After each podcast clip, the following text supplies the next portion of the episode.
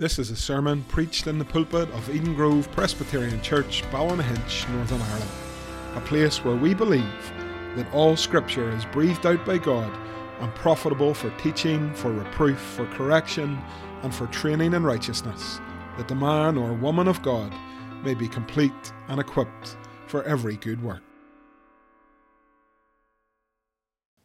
Folks, let's get into the Word of God again today. We continue our series in the book of Second Corinthians, and we are at chapter 8. Uh, I don't know about you, but I can't believe that. Uh, I planned to preach this about a year ago. I wanted to preach Second Corinthians. I wanted to preach Titus. I wanted to uh, do an evening uh, service series in the Old Testament somewhere. Most of those plans went out the window, but here we are. We're in Second Corinthians chapter 8, nearly at the end of the book, nearly at the end of the year. I can't believe it. But by the grace of God, uh, you've been blessed by the reading of His Word and the preaching of His Word, uh, and hopefully today will be no exception. So, 2 Corinthians 8 is where we are. Get your Bible, open your Bible, read along, keep it open, even as you watch on Facebook. I can't see you, I can't watch what you're up to, but engage with this, uh, I urge you, as we get into the Word of God. 2 Corinthians 8, the whole chapter, and this is God's Word. We want you to know, brothers, about the grace of God that has been given among the churches of Macedonia. For in a severe test of affliction, their abundance of joy and their extreme poverty have overflowed in a wealth of generosity on their part. For they give according to their means, as I can testify, and beyond their means of their own accord begging us earnestly for the favour of taking part in the relief of the saints. And this, not as we expected, but they gave themselves first to the Lord, and then by the will of God to us. Accordingly, we urge Titus that as he had started, so he should complete among you this act of grace. But as you excel in everything, in faith and speech and knowledge, in all earnestness, and in our love for you, see that you excel in this act of grace also. I say this not as a command, but to prove by the earnestness of others that your love also is genuine. For you know the grace of our Lord Jesus Christ, that though he was rich, yet for your sake he became poor, so that you by his poverty might become rich. And in this matter I give my judgment. This benefits you who a year ago started not only to do this work, but also to desire to do it. So now finish doing it as well, so that your readiness in desiring it may be matched by your completing it out of what you have.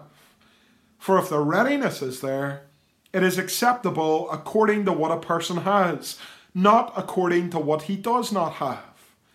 For I do not mean that others should be eased and you burdened but that as a matter of fairness, your abundance at the present time should supply their need, so that their abundance may supply your need, and that there may be fairness.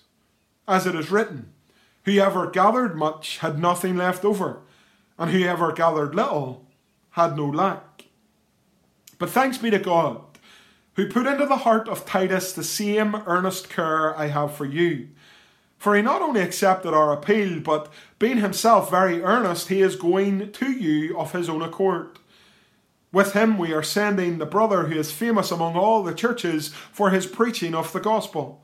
And not only that, but he has been appointed by the churches to travel with us as we carry out this act of grace that has been ministered by us for the glory of the Lord himself and to show our goodwill.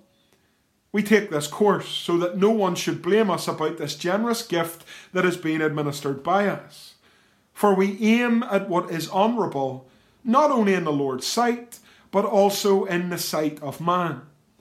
And with them we are sending our brother, whom we have often tested and found earnest in many matters, but who is now more earnest than ever because of his great confidence in you. As for Titus, he is my partner and fellow worker for your benefit. And as for our brothers, they are messengers of the churches, the glory of Christ. So give proof before the churches of your love and of our boasting about you to these men. Amen. And we thank God today for His word. I want to begin today with a proclamation. I want to start today by looking you in the eye, and as you sit on your sofa or watch this on your gadget or your device, I want to tell you something that I absolutely believe.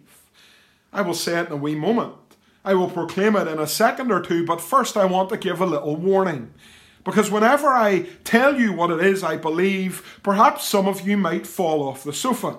Some of you might uh, take your breakfast and spill it over the cat. Some of you might be so shocked that you immediately want to phone head office Trevor Gribben, the clerk of the General Assembly, and tell him that I have lost my mind.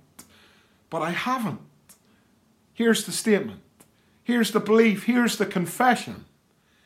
I believe in the Holy Catholic Church. I believe in the Holy Catholic Church. Now, that isn't a declaration that I am a Roman Catholic. That isn't a declaration that I accept the doctrines and theology of the Roman Catholic Church. I certainly do not. And I long for the day where Reformation sweeps through the Roman Church and the gospel of grace proceeds from the mouth of the Pope himself. That day hasn't come. I do not believe today that we look to Rome, but I believe in the Holy Catholic Church. What does that mean? If it's not the controversial meaning, what does it mean?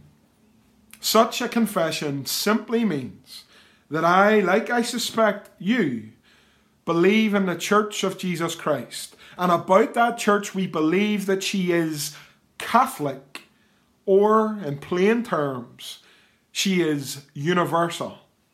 We confess this whenever we say the Apostles' Creed together. We state clearly that we believe in the Holy Catholic Church, and indeed we do we believe in the universal church of the Lord Jesus Christ. It is the church of Jesus Christ that does not recognize boundaries or borders. It is the church of Jesus Christ that exists wherever the gospel is preached and the Spirit works and brings sinners to salvation in Jesus. It is the Church of Jesus Christ as she is found in Asia and Africa and Europe and in the Americas and in Oceania and everywhere where the gospel has been preached and the men and women of faith have been gathered. There is the Church of Jesus Christ. There is the Holy Catholic Church. Now that I've explained it, hopefully it's lost any controversy that might have existed towards it as I've started this sermon. I believe in the Holy Catholic Church.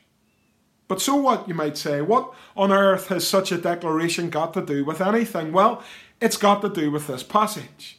Because quickly as we get into 2 Corinthians chapter 8, we see that the Apostle Paul also believes in the Holy Catholic Church the Apostle Paul is a minister not just to a church in one little section, one little corner, but instead the Apostle Paul is a minister to the Gentiles and to the church of Jesus Christ wherever she may be. Now, what's going on here in this passage? Well, Paul is about to speak to the Corinthians and he is about to urge them to gather up the collection that they had promised to give towards the work of the churches in Judea. You see, there's an issue in these current days that Paul finds himself in. There's an issue as he is writing to the Corinthians, and we find a little bit of context in the Word of God. In the book of Acts, in chapter 11, we read this about the situation and the context of these days. In verse 27 of Acts 11, we read this Now, in these days, prophets came down from Jerusalem to Antioch and one of them, named Agabus, stood up and foretold by the Spirit that there would be a great famine over all the world. And this took place in the days of the Emperor Claudius. So the disciples determined, every one according to his ability, to send relief to the brothers living in Judea. And they did so, sending it to the elders by the hand of Barnabas and Saul. There's the context. That's what's going on in Paul's world. And that's why he writes to these Corinthians in this chapter to urge them to do the work that they had promised to do in supporting the church in Jerusalem. Again, so what? What's the big deal about such a passage? Why do we pay any attention to it? Well, my brothers and sisters, here's the so what. We live in days where as men and women of faith, we are becoming more and more independent from one another. Certainly, it hasn't been helped by COVID. Certainly, our fellowships have had restrictions placed upon them. Our, our fellowship, our, our day to day living together has been restricted. We cannot visit the way we would like to. We cannot speak to one another on a Sunday the way we would like to. Brothers and sisters have been forced to stay at home, even though they'd love to come to church. We live in days that we have been divided by a pandemic. But even before those days, even when COVID was nothing that we could ever dream of, even before it ever started being spoken about as a danger to us, we were growing more and more independent. In the Church of Jesus Christ today, independence is seen as a virtue. We have fellowships that will say, We are independent. We make the decisions. We do what we want. No one can speak to us. We are an independent fellowship. And we hear of other fellowships. We hear of churches that say, oh, we are non denominational. We aren't one of those nasty, unbiblical denominations. We're above all of that. Independence. Now, today is not a, a sermon and a rant against such thinking.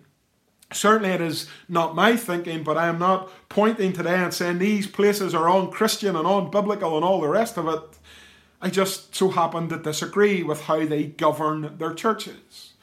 You see, I am a Presbyterian. And part of being a Presbyterian is that we do not believe that we are independent.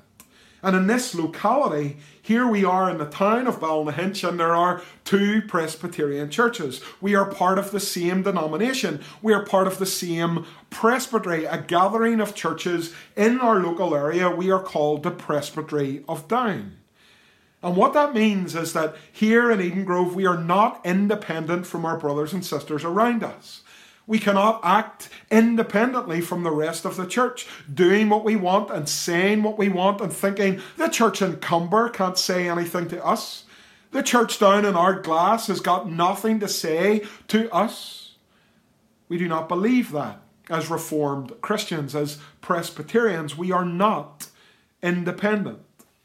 And if you think, well, Scott, is that a biblical idea? Is that a biblical no- notion? Because in these days, it seems to me that, that it is good to be independent. It is, it is the right thing, and we want to put that title on our sign at the front door non denominational. Surely that's the way to go. I do not believe it. In 2 Corinthians chapter 8, Paul writes to these men and women in Corinth about something that's going on in Macedonia in response to what is going on in Judea, and he sends members of the Church Catholic to minister in all these contexts Corinth, Macedonia, Judea. And at no point is independence extolled as this grand virtue. Paul says, I want you to know, brothers, about the grace of God that has been given among the churches of Macedonia. For in a severe test of affliction, their abundance of joy and their extreme poverty have overflowed in a wealth of generosity on their part. The Macedonian Christians have heard about the dire situation that other believers, other brothers and sisters in Christ, are facing in the region of Judea. And even in the time of extreme poverty, even in a time of affliction, because of their abundance of joy in the gospel, they are overflowing with generosity to the church Catholic. The Macedonians are not prepared to sit and say, We're independent. We're far away from this suffering church down the road. It's got nothing to do with us. We can wash our hands off it and get on with the stuff in our own backyard. No room for it at all. Paul is labouring and ministering among the Macedonians, and here he testifies in verse 3 that they are men and women who have given according to their means, and indeed they've gone beyond their means. The Macedonians, who are not a rich and wealthy church, the Macedonians going through their own days of trouble, because they are part of the Church of Jesus Christ, because they are part of the Church Catholic, they reach out the hand of support and friendship and fellowship to suffering Christians miles away from them. There's no independence here. There's only interdependence. There are no churches here. There is only the church of Jesus Christ. Paul writes to the Corinthians to let them know what is going on in Macedonia as they respond to the plight of the church in Judea. You see, whenever we live and act as if we are independent from all the other Christians in the world and even all the other Christians in our own local town, I really do believe that we are going against the plan that God has for His church. We're not little islands standing on our own. It's, it's me and God and nobody else. And the stream of independence that creeps into the church in this day and age, I believe, is a stream that we need to dry up push back, dam it up, and not return to it. See, it is so easy, and especially in lockdown, to retreat into our homes, to lock the door. It's me and mine, and that's all that matters. And we forget something of huge significance. Paul tells us what that is as the chapter continues. He says in verse 9, You know the grace of our Lord Jesus Christ that though he was rich, yet for your sake he became poor, so that by his poverty they might become rich. Paul reminds the Corinthians, as he reminds us today, all these years later, that Christ laid aside his riches that Christ laid aside the heavenly realm, that Christ willingly and obediently came to earth. He suffered and he died for us. He was humiliated for our sake. Jesus laid aside his riches and willingly embraced poverty so that we might become rich in Christ. Now, here the health, wealth, and prosperity preachers have got to be disappointed. This does not mean that Jesus came to earth to fill up our bank balances so that we might have the nicest car in the town sitting out in the driveway. That's not what Paul means when he says that by the poverty of Christ we might become rich. Absolutely not. But by the poverty of Christ and through receiving Christ by faith, we have become spiritually rich. We have been redeemed from our sin. We are no longer counted as enemies of God. We are no longer men and women heading for a lost eternity in the place called hell, but our sins are not held against us. God Himself has declared us righteous in His sight. Justification is the word. Day by day, the Spirit grows us up in the faith as we attend to the ordinary means of grace the word read, the word preached, the gift of prayer, the sacraments, the local fellowship. Here, the Lord God makes us abundantly rich through faith in His precious Son, the Lord Jesus Christ. And it is this point that we put aside our notions of independence. See, here is the thing, my brothers and sisters, as we listen to this today and as we read this passage. We live in Northern Ireland. We live in this town here in Ballynahinch. I'm preaching this in the front room of the manse. Uh, this house belongs to the church at Eden Grove, and I can look out these windows. And today, as I look out, it's getting a wee bit dull, and, and I see the traffic outside my window. It's tempting to, to believe that this is all there is. But because of Jesus, who came to die for his people, we are part of something of grand significance. We are part of the church of Jesus Christ, the blood bought bride, as I often like to say. We are part of the church, Catholic. Paul says to the Corinthians, Do you remember Jesus? Do you remember that he was rich, yet though for your sake became poor? Do you remember your Saviour and Lord? My friends, I suspect that most of us don't need too many reminders about Christ. I hope and pray that every day He is front and centre in our thoughts. We bear His name, we call ourselves Christians. But I believe the only antidote to the independence that we all like to have is remembering the head of the church, the sole king and head of the church. It is not the Pope in Rome, and it is certainly not Queen Elizabeth II sitting on her throne. The sole king and head of the church is the Lord Jesus Christ. And because this is absolutely true, then no wonder the Macedonians, out of love and, and joy and generosity, out of great wonder at the gospel and the grace that had been poured into their lives. No wonder the Macedonians, even in the midst of poverty and, and affliction, no wonder that, as verse 4 says, they begged Paul earnestly for the favour of taking part in the relief of the saints. Amazing. Amazing. They, they don't just send round a collection plate. But they say, Paul, please let us let us be part of this. Let us give to this. Let us support these Christians in Judea, these men and women that we will never know. Let us reach out to them with love and charity because they are our brothers and sisters. My brothers and sisters, today we have more in common with the Church of Jesus Christ throughout this world than we do with men and women who do not know Jesus in the streets around us.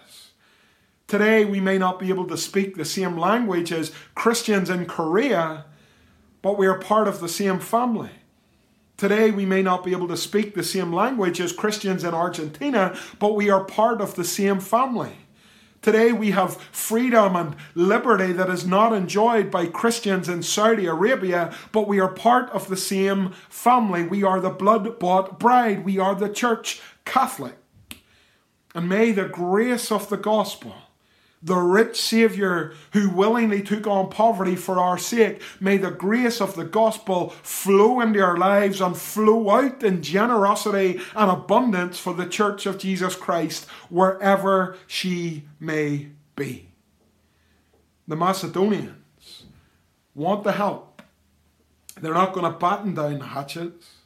They're not going to claim that they're independent that they have nothing to do with anybody and how they live and act and what they preach and teach has got nothing to do with anyone else. They're part of the interconnected, interdependent church of Jesus Christ. And indeed, Paul is astounded at them. They are generous beyond their means, he says. They are not a rich church, but they, they go above and beyond what they've got for the sake of the bride of Christ. And in verse 5, Paul says, This is not as we expected, but they give themselves first to the Lord. They are people of God. And then, by the will of God to us, they, they were committed to the Lord first and foremost, and that flows into service to the apostles and to the wider church. And so, in response to that, Paul urges uh, Titus to go to Corinth and, and to get on with the work of, of gathering up the Corinthian collection, verse 6. But then Paul says, But as you excel in everything, verse 7, in faith, in speech, in knowledge, in all earnestness, and in our love for you, see that you excel in this act of grace as well. Paul, knowing how interconnected the church is, wants to remind the Corinthians that they too promise to be part of the support of the struggling, suffering church. And he says this to them in verse 8, not as a command. He's not coming as the apostle, as, as he could, full of authority. The, the church is built on the foundations of the prophets and the apostles, with Christ himself as the chief cornerstone. He could come, come commanding. But he doesn't come this time commanding. Instead, he says, I don't say this as a command, but to prove by the earnestness of others that your love also is genuine. See, the Corinthians knew all about the problems in Judea.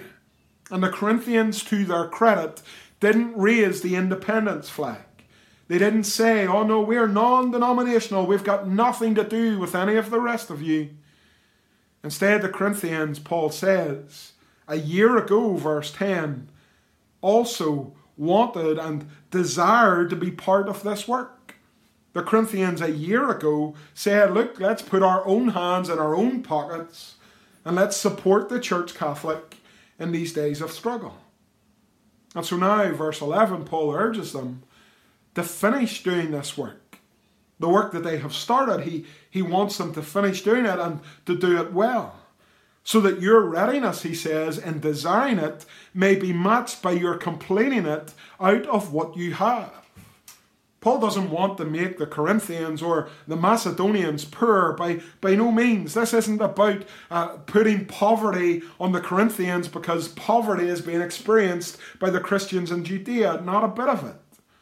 He says, if the readiness is there, verse 12, it is acceptable according to what a person has, not according to what he does not have. I do not mean that others should be eased and you burdened but that as a matter of fairness, your abundance at the present time should supply their need, so that their abundance may supply your need, that there may be fairness. The apostle does not want to make the Corinthians poor, and therefore the Judeans rich, not a bit of it. But the Corinthians are in a better position than those in Judea the Corinthians are not going through the same difficult days as those in Judea. And so, as a matter of fairness, Paul reminds them that out of their abundance in that present time, they should seek to supply the need of the Church Catholic in a place that is going through time of trouble and strife and famine. In our own fellowship, we try to, to take part in this work we have a mission account and we, we give to it very generously, I hope, every single year. And the mission account, every penny of it, every pound of it, is spent in the work of the gospel further afield than Ballynahinch. Now, some of the causes are here in this island of ours that we call Ireland. We are part of a denomination that existed before the partition of this country. We are the Presbyterian Church in Ireland.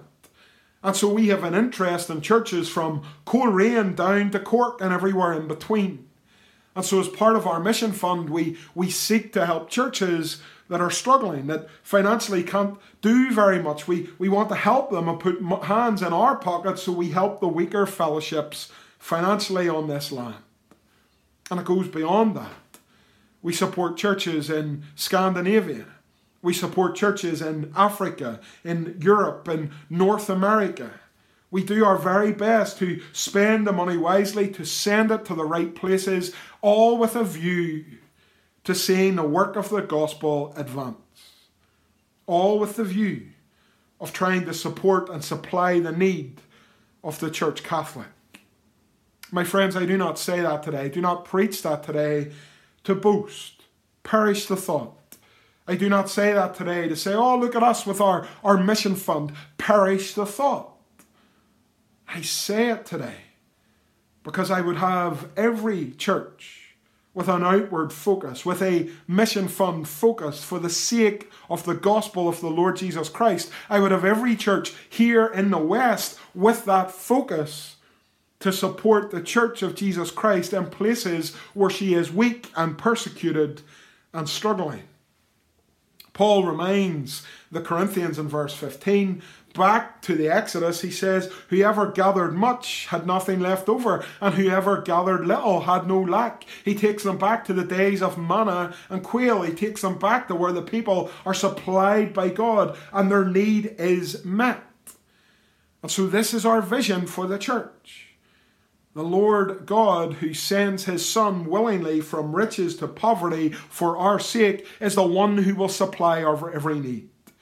Whether it is here in the rich West, or whether it is the church with about three members in a Muslim dominated country somewhere miles away that we will never ever be. Here is what it is to be interconnected. I wrote a few devotions on this passage a week or so ago, and perhaps you read them and so perhaps you remember them. But I used the example in those devotions of when I was away on a mission team and someone prayed for us in a foreign language that I couldn't understand, and then it was translated, and it was translated along these lines that this brother of ours, this Christian brother of ours, is thanking God that we in the West are rich. This Christian brother of ours is thanking God and asking Him that He would keep us rich. And this Christian brother of ours is saying, Lord, keep them rich so that they may continue to support the work of the church here where we are poor. And my friends, I know none of us think we are rich. None of us, certainly in these days, think we are rich. Days of furlough, days of redundancy, days of political uncertainty, all of that is certainly true in the West, but, but we must be honest. We must say that we are part of and citizens of one of the richest nations in the world. And if that is the case, as I believe it is, and if the Lord has blessed us abundantly financially as individuals and as churches, then may we respond to the grace of God in our lives by being generous with gifts to the Church Catholic in lands where there is persecution and no abundance, but there is lack. Paul urges us here to know that we are not independent, to know that we do not stand alone, and to know that we are part of the family of God, citizens of heaven, interconnected, but never, ever, ever independent. And the Corinthians are to finish the work that they promised that they would start and that they were willing to be part of. The Macedonians the Corinthians and the Judeans all play a part in this chapter, showing the Church Catholic in glorious, interconnected technicolor. Not only have these fellowships far apart got something to do with one another and how they live and work and support one another, but the chapter ends by seeing how that work takes place. See, there's an individual called Titus. We know him from the book called Titus. I preached on that at the start of the year. And here in verse 16, Paul reminds us again of Titus. He says, Thanks be to God who put into the heart of Titus the same earnest care I have for you. For he not only accepted our appeal, but being himself very earnest, he is going to you of his own accord. Titus hears about the Corinthians and he wants to go to the Corinthians out of his own heart. He's, he's not forced by Paul, his arm isn't twisted up his back, but as a young Christian man who loves the church of Jesus Christ, he wants to go again to Corinth. He wants to be part of this ministry, he wants to be part of this interconnected work. And so he goes. He goes to gather up this collection, but because we are the church of Jesus Christ and we want to do everything honourable in the sight of God and in the world, Paul also sends with him someone else. Paul says in verse 18, With him we are sending the brother who is famous among all the churches for his preaching of the gospel. And so immediately you think, well, well, is Paul sending him because he is famous? Not a bit of it. Not a bit of it. There are no tiers in Christianity. There, there are no famous Christians and then the lesser Christians. None of that at all. This individual is famous, but he is nameless in this passage. We do not know who he is. And look at where his fame comes from. His fame comes from the fact that he is a preacher of the gospel. His fame comes from the fact that he is a man who believes that Christ died for sinners and was raised for our justification, and all who believe in him will not perish, but they will be saved. It is this that has made this individual famous. And so Paul sends Titus, and Paul sends the nameless preacher of the gospel.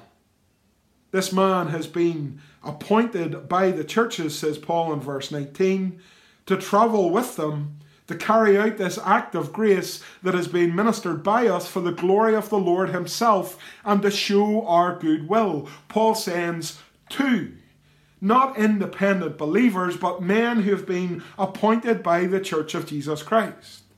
My brothers and sisters, in these days, be aware of anyone who rolls into your town and says, I'm here I'm a self appointed preacher, a self appointed pastor. I'm here to build my own little kingdom. Be wise.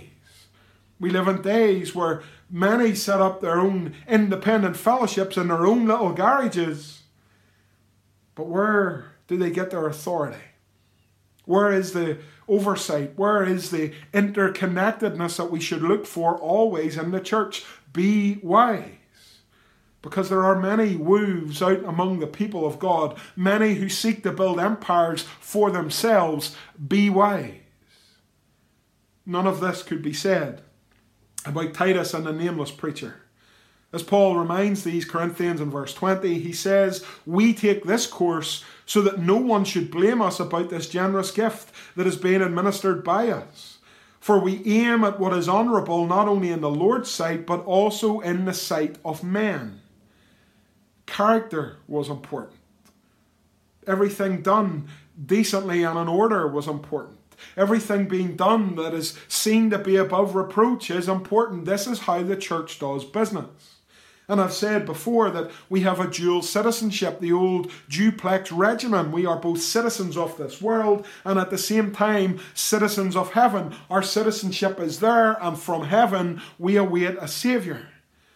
But as the church exists in this world, may we strive to do everything in the sight of this world decently and in order and above reproach, all for the sake of the glory of the Lord. And so Paul sends Titus to pick up this generous gift from the Corinthians for the church Catholic. But Paul also sends the nameless preacher with Titus to pick up this gift for the church Catholic. And Paul also in verse 22 sends another nameless brother, a man who had been tested and found earnest in many matters. He had also sent this third brother to pick up this gift for the church Catholic. Titus is a partner and fellow worker, says Paul, for your benefit. And it is the same for our brothers. They are messengers of the churches, the glory of Christ. And so the Corinthians, verse 24, are, are to receive these men and to give proof before the fellowships of their love and Paul's boasting about them. Friends, at first glance, 2 Corinthians 8 seems a little bit irrelevant to us in 2020. It seems a bit technical. It, it seems a little bit sort of administrative. Paul urges these churches to, to gather up a collection for a fellowship in Judea. Paul sends not one, not two, but three individuals to, to pick up that collection and, and to give proof to the other churches that all is decent and above order. It all seems a little bit, dare I say it, boring. Paul, get us to the good stuff. Get us to the rich theological teaching. Get us the stuff that we can sink our teeth into and write on our fridges, put on our Instagram, tattoo on our arms. Get us to the good stuff. But, my brothers and sisters, as I read 2 Corinthians 8, I see the church Catholic. I see her in all her beauty. And I know the church doesn't always look beautiful. I know at times we are divided against one another and we despise one another and we fight and argue and we split and we set up new independent fellowships in the very same town that all the trouble has been caused. I know that that is what Northern Ireland is like today. Church planting abounds. And where does it abound? Usually down the street from another two or three Christian churches. This is not obscure. This is not an irrelevant passage for the Church of Jesus Christ. Here we see the generosity and care that we should have for the church. Here we see that we should care for one another and love one another and meet one another's needs. Why? Because the same blood of Christ that paid for my sins paid for the sins of the individual in Afghanistan who loves the Lord, but I will never meet until glory comes. The same blood of Christ that paid for my sins is the blood that paid for the sins of that individual who is seeking to minister to a handful of believers in an intensely uh, furious and hostile scenario where Islam is knocking at the door and everything looks bleak, that individual is, is my brother, is my sister in the Lord. Christ's blood paid for our sins, and that is why I confess and profess that I believe in the Church Catholic May we not grow hard hearted. May we not grow indifferent to the church. May we not look at our own four walls and think this is where it's at. This is all that exists. This is all that there is to look for in the world. We are the church and, and no one else.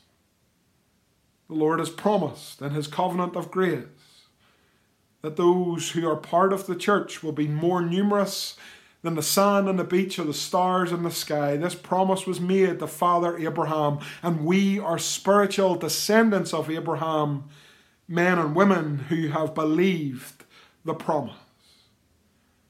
If all of this is true, then we know again today that we are not independent, but interdependent, interconnected part of the same glorious body, the Church Catholic. May we be generous to one another.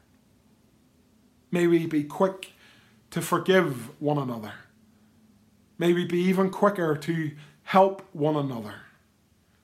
For Christ is the sole King and head of the church.